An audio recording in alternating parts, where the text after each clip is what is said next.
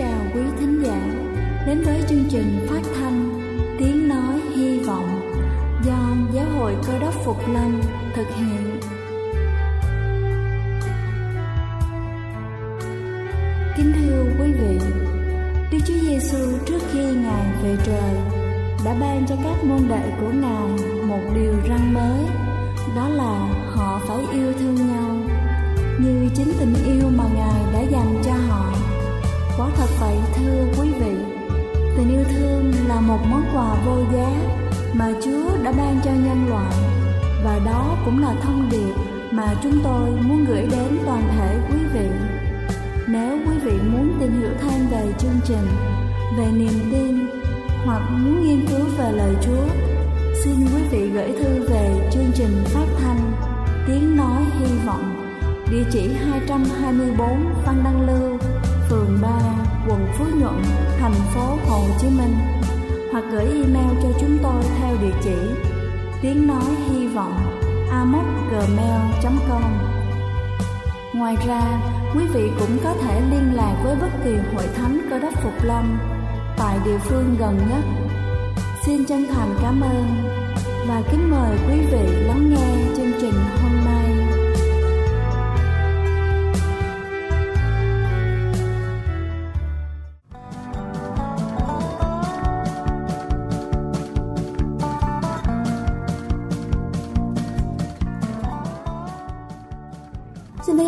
Thân chào quý vị khán giả thân mến. Kính thưa quý vị, hôn nhân là món quà vô cùng ý nghĩa mà Chúa ban cho loài người. Chính vì thế, chúng ta cần phải có một thái độ chân thành và trân trọng đối với điều thiêng liêng này.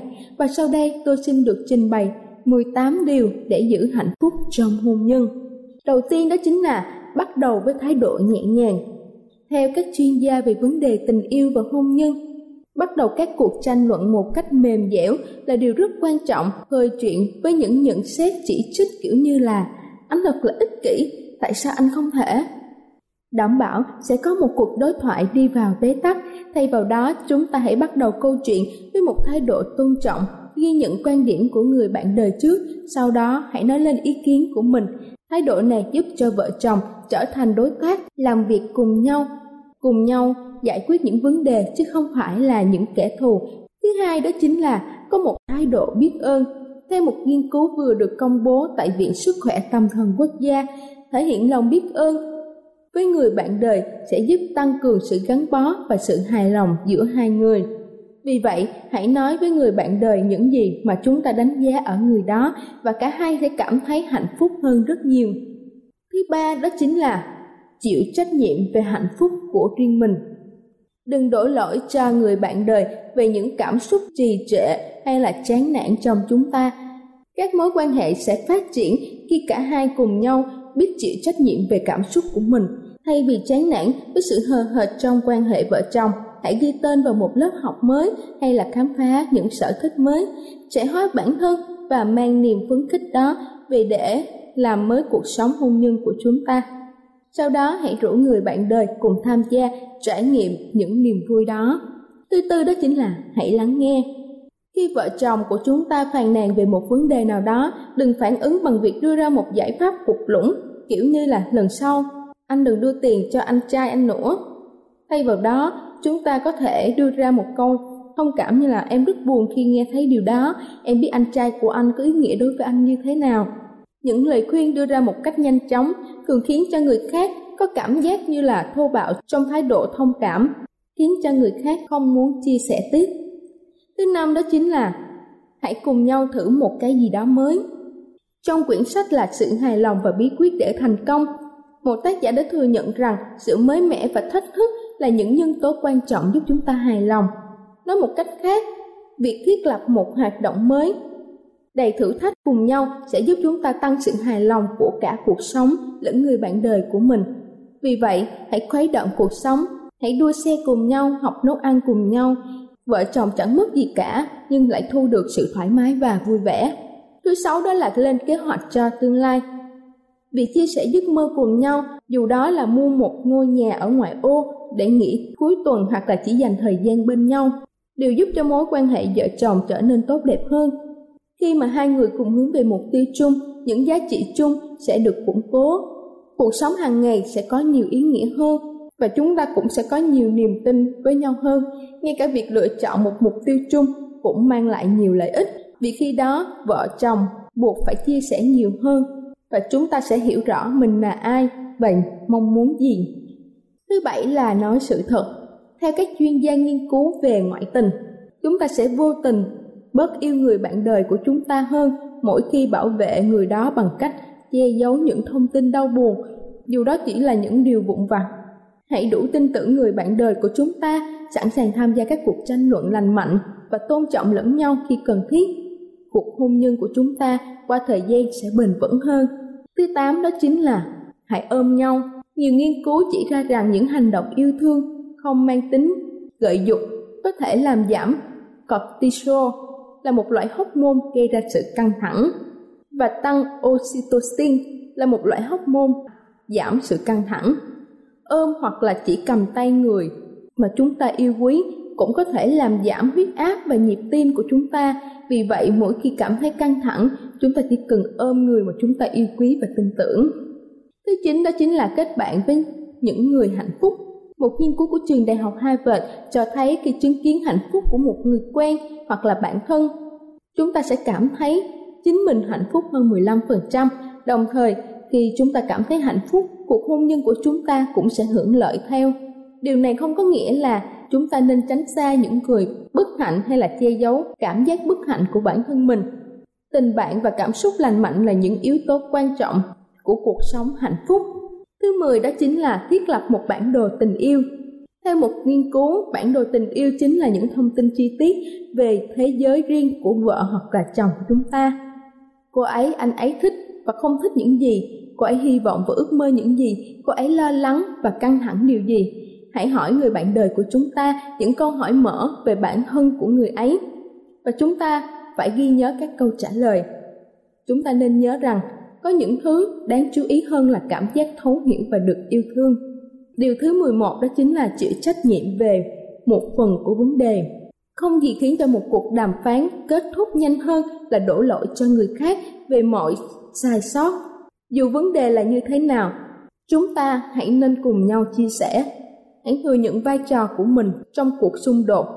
Điều này sẽ tự động biến đổi một kẻ đối lập thành một người cộng sự cả hai bên cùng nhận thấy mình được tôn trọng và được thừa nhận. Thái độ này sẽ giúp cho vợ chồng của chúng ta đi được một chặng đường dài đáng ngạc nhiên trong công cuộc làm mới hôn nhân của chúng ta. Điều thứ 12 đó chính là xua tan điều bực bội. Những người tích trữ oán giận cũng như là đạn dược sẽ phát nổ khi bất ngờ được khiêu khích. Đừng bao giờ trở thành con người đó. Hãy thoát ra khỏi sự bực bội và cảm giác phẫn uất ngay khi chúng ta xuất hiện. Chúng ta sẽ ngạc nhiên khi thấy những xung đột của vợ chồng chúng ta sẽ được giải quyết dịu dàng và hiệu quả ra sao. Điều thứ 13 đó chính là nghĩ về những điều nhỏ bé. Phim ảnh thường tôn vinh những cử chỉ lãng mạn hoành tráng, nhưng mỗi cá nhân thực ra đánh giá rất cao những hành động nhỏ bé, thể hiện qua sự chu đáo và thấu hiểu. Thay vì một đóa hoa hồng trong dịp lễ tình nhân, hãy tặng một món quà thể hiện sự yêu thương cho người bạn đời mỗi ngày. Cử chỉ đơn giản như là, dừng công việc của chúng ta đang làm lại để lắng nghe người bạn đời của chúng ta. Một ngày làm việc của họ cũng có giá trị như là một cửa hàng hoa. Điều thứ 14 đó chính là tập trung vào niềm vui. Hãy nhớ xem lần hẹn hò vui vẻ gần đây nhất của vợ chồng chúng ta đã diễn ra từ khi nào. Một cuộc nghiên cứu của trường đại học Washington phát hiện ra rằng những cặp vợ chồng hạnh phúc luôn có ý thức kết nối cảm xúc nuôi dưỡng tình bạn và niềm vui với nhau. Họ cũng có ý thức tán tỉnh nhau, bất kể thời gian đã ở bên nhau bao lâu. Điều thứ 15 đó chính là tạo ra truyền thống. Nếu chưa có truyền thống nào được thiết lập xung quanh những lễ kỷ niệm của vợ chồng chúng ta, tốt nhất hãy tạo ra một truyền thống nào đó.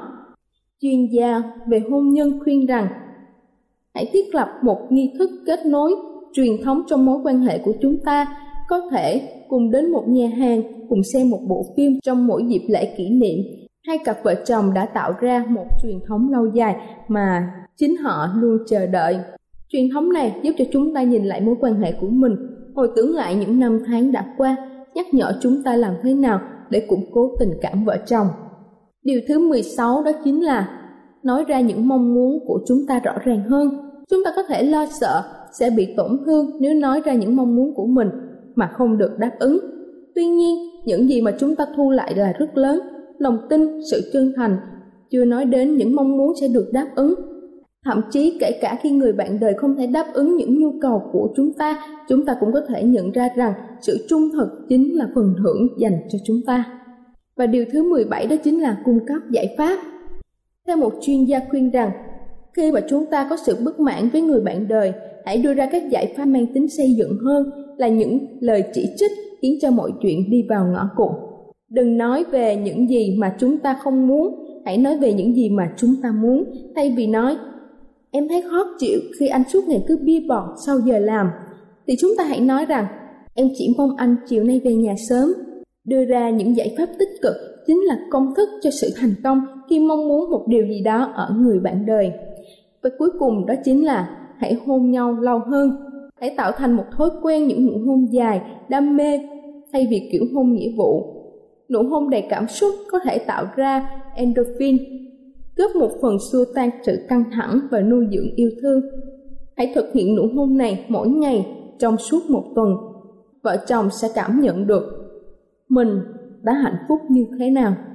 Kính thưa quý vị, để tìm kiếm hạnh phúc trong hôn nhân là một điều vô cùng khó, thế nhưng để duy trì mối quan hệ hạnh phúc ấy càng khó hơn.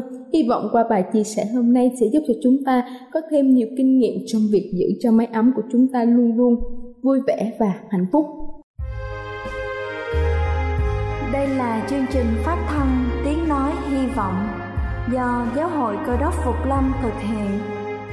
Nếu quý vị muốn tìm hiểu về chương trình hay muốn nghiên cứu thêm về lời Chúa, xin quý vị gửi thư về chương trình phát thanh Tiếng Nói Hy Vọng, địa chỉ 224 Phan Đăng Lưu, phường 3, quận Phú Nhuận, thành phố Hồ Chí Minh, hoặc gửi email cho chúng tôi theo địa chỉ tiếng nói hy vọng amos@gmail.com. Ngoài ra, quý vị cũng có thể liên lạc với bất kỳ hội thánh Cơ đốc Phục Lâm tại địa phương gần nhất. Xin chân thành cảm ơn và kính mời quý vị tiếp tục lắng nghe chương trình hôm nay.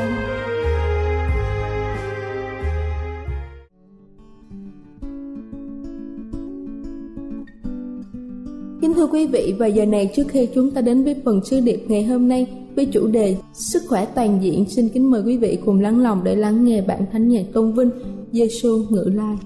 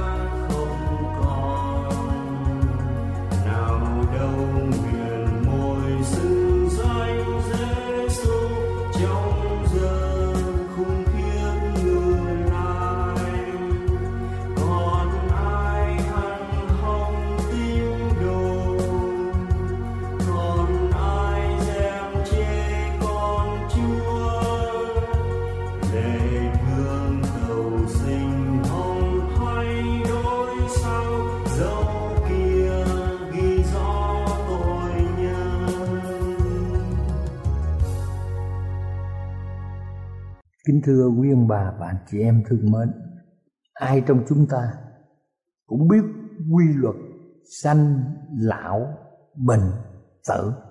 Như vậy sống trong thế gian này, ai trong chúng ta cũng muốn được khỏe mạnh. Người ta nói rằng sức khỏe là vàng. Sức khỏe là điều gắn bó không thể tách rời trong tất cả mọi việc mà chúng ta làm trong chính con người của chúng ta điều này rất là thích hợp cho những người cơ đốc phục lập. Đức chúa trời bày tỏ mối quan tâm của ngài đối với dân sự chúa từ lúc tạo thế. Ngài tạo nên một môi trường sống vô cùng tuyệt diệu nhằm duy trì sự khỏe mạnh cho các loài thọ tạo của ngài. Chúa đã cung cấp nguồn lương thực bổ dưỡng, không khí trong lành, nguồn nước tinh khiết và cơ hội để chúng ta vận động. Chúng ta nhớ rằng, khi tổ tiên chúng ta là Adam và Eva, họ đã trồng và giữ vườn. Họ có cơ hội để lao động, chăm sóc khu vườn xinh đẹp. Đức Chúa Trời chăm sóc đời sống tinh thần lành mạnh của tổ tiên của chúng ta. Nên mỗi chiều ngài đến cùng adam và eva.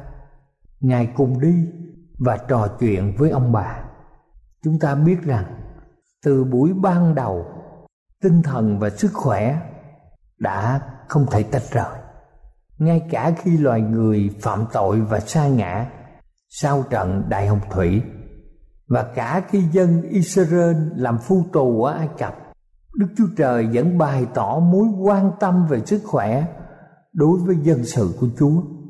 Ngài đã ban cho họ những chỉ thị đặc biệt và liên quan đến vấn đề quan trọng là sức khỏe. Những luật lệ mà Kinh Thánh ghi ra đã bảo vệ nhân sự. Những luật lệ về sức khỏe đã bảo vệ dân chúng tránh khỏi nhiều bệnh tật đang hủy hoại sức khỏe của người Ai Cập và nhiều dân tộc khác. Vào thời điểm thích hợp, Đức Chúa Trời nêu gương mẫu về sự phát triển toàn diện, một sức khỏe toàn diện qua cuộc đời Đức Chúa Giêsu. Kinh Thánh đã xác nhận trong sách Luca đoạn 2 câu 40 Con trẻ lớn lên và mạnh mẽ được đầy dẫy sự khôn ngoan và ơn Đức Chúa Trời ngự trên Ngài hoặc là trong sách Luca đoạn 2 câu 52 ghi như sau Đức Chúa Giêsu khôn ngoan càng thêm thân hình càng lớn càng được đẹp lòng Đức Chúa Trời và người ta. Luca là vị bác sĩ đã nêu lên mối tương quan của sức khỏe, từ thể xác, tình cảm, trí tuệ và xã hội. Ông cũng đã bày tỏ con người toàn vẹn của đất mà chúng ta được tạo nên theo hình ảnh của Ngài. Thông qua sứ điệp sức khỏe gửi cho hội thánh. Đức Chúa Trời bởi tình yêu bao dung của Ngài đã nhấn mạnh rằng chúng ta là những con người toàn vẹn. Vào ngày 6 tháng 6 năm 1863 tại Michigan, bà Ellen White đã nhận được sự hiện thấy sứ điệp rao giảng rằng chăm sóc đền thờ thân thể là một bổn phận thiêng liêng bà cũng xác nhận rõ ràng cần phải sống hài hòa về mọi mặt thể trí và linh các nguyên tắc này đã đứng vững sau thời gian thử nghiệm và được khoa học nghiên cứu một cách tỉ mỉ các nguyên tắc về nghỉ ngơi, lợi ích của ánh nắng mặt trời, sự cân bằng dinh dưỡng, tin cậy vào đức chúa trời trong việc vận động, thể dục, điều độ, hít thở không khí trong lành nhằm mục đích duy trì sự cân bằng toàn diện cho con người. Sự hiện thấy tại Michigan của bà Ellen White nhấn mạnh mục đích chính là chăm sóc sức khỏe để chúng ta có thể phục vụ Chúa và anh chị em chúng ta. Chúng ta có sức khỏe tốt hơn thì chúng ta sẽ vui thích hơn. Nhưng có sức khỏe không phải là mục đích cuối cùng chúng ta được cứu để phục vụ kính thưa quý ông bà chị em, chúng ta đang đến thời điểm mà mỗi tín hữu hội thánh phải nắm bắt được công việc đó là y tế truyền giáo. Thế giới chúng ta như một trại phong cùi, đầy dãy những bệnh nhân, bị bệnh về thể xác cũng như tâm linh. Mọi người ở khắp mọi nơi đang chết dần do thiếu hiểu biết về lẽ thật. Các tín hữu hội thánh cần phải được cảnh tỉnh để họ có thể nhận biết trách nhiệm. Họ đi rao giảng những lẽ thật quan trọng về sức khỏe. Trước đây điều này là đúng đắn và ngày nay điều này lại càng đúng đắn hơn nữa. Đây là lời kêu gọi cho các hội thánh, cho từng cá nhân. Và chúng ta phải cùng đoàn kết nhau lại, chia sẻ sự quan tâm bằng tấm lòng nhân ái khi giảng dạy, chữa bệnh và sống theo một tinh thần đó là môn đồ của Đức Chúa Giêsu Cơ đốc. Như vậy, mỗi người trong chúng ta cần phải biết mục đích của sứ điệp khỏe mạnh toàn diện. Sứ điệp khỏe mạnh toàn diện dựa trên nền tảng vững chắc đó là lời Kinh Thánh.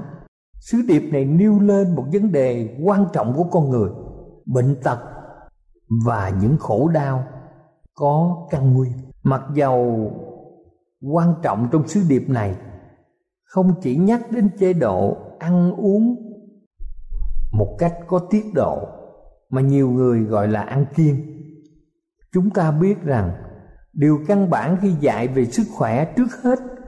Chúng ta hãy nhớ mục đích quan trọng nhất chính là bảo vệ tối đa sự phát triển cả về thể chất, trí tuệ lẫn tâm hồn. Chúng ta hãy cho mọi người thấy luật thiên nhiên cũng chính là luật của đức chúa trời. Chúng được thiết lập vì lợi ích của con người. Khi chúng ta tuân theo luật của sức khỏe, hạnh phúc sẽ tăng lên trong cuộc sống và chúng ta cũng có những phương tiện quan trọng giúp chúng ta chuẩn bị cho tương lai. Sứ điệp về sức khỏe là tâm điểm quan trọng của đức chúa trời. Từ một thông tin về sức khỏe, sứ điệp đã chuyển thành một triết lý hội nhập đầy đủ. Trong sách 1 Cô-rin-tô đoạn 10 câu 31 Phaolô mô tả rằng, vậy anh em hoặc ăn hoặc uống hay là làm sự chi khác hãy vì sự vinh hiển của Đức Chúa Trời mà làm. Kính thưa quý ông bà chị em, chúng ta tồn tại và được chữa lành là nhờ vào quyền năng của Chúa. Bất cứ một sự trọn vẹn nào chúng ta được thừa hưởng đều đến từ Đức Chúa Trời. Nhờ ân điển Ngài, chúng ta có thể hưởng được sự hoàn hảo ngay trong sự bất toàn hoặc trong sự yếu đuối của chúng ta.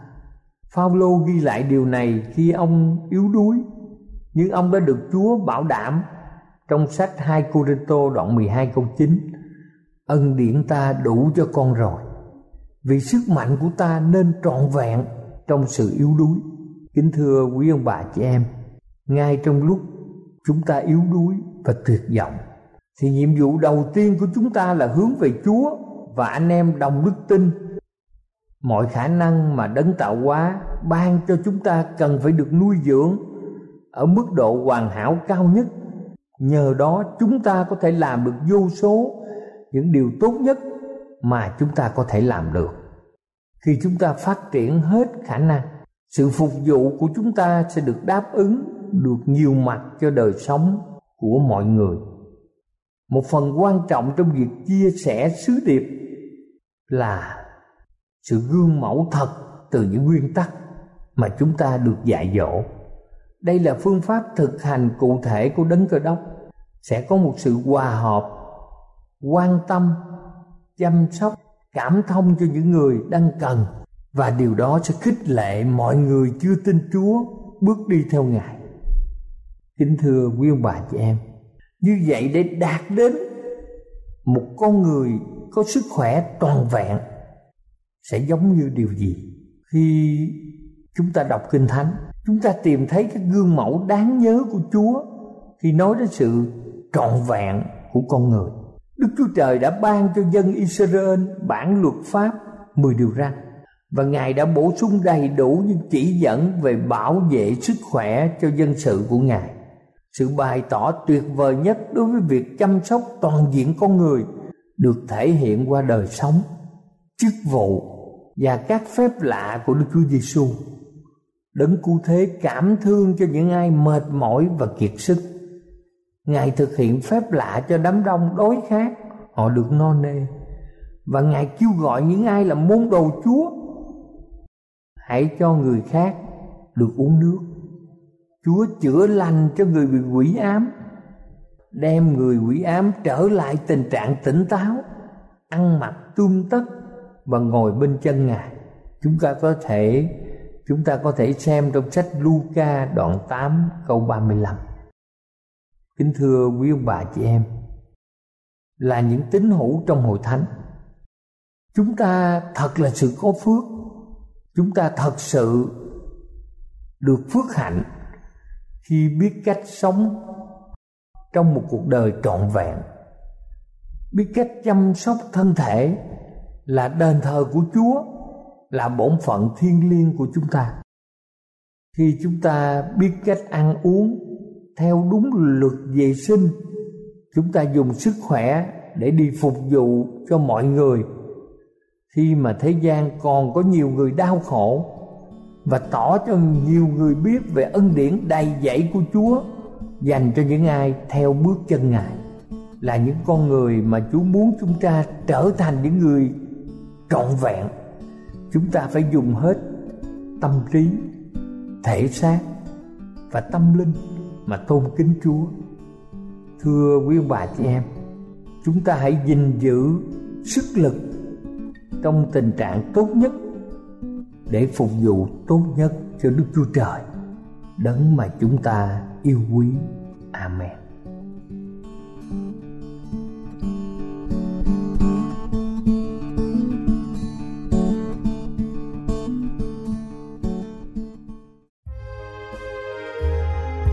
Đây là chương trình phát thanh Tiếng Nói Hy Vọng do Giáo hội Cơ đốc Phục Lâm thực hiện. Nếu quý vị muốn tìm hiểu về chương trình hay muốn nghiên cứu thêm về lời Chúa, xin mời quý vị gửi thư về chương trình phát thanh Tiếng Nói Hy Vọng, địa chỉ 224 Văn Đăng Lưu, phường 3, quận Phú Nhuận, thành phố Hồ Chí Minh hoặc gửi email cho chúng tôi theo địa chỉ tiếng nói hy vọng amos@gmail.com Ngoài ra, quý vị cũng có thể liên lạc với bất kỳ hội thánh cơ đốc phục lâm tại địa phương gần nhất. Xin chân thành cảm ơn và hẹn gặp lại quý vị trong chương trình lần sau.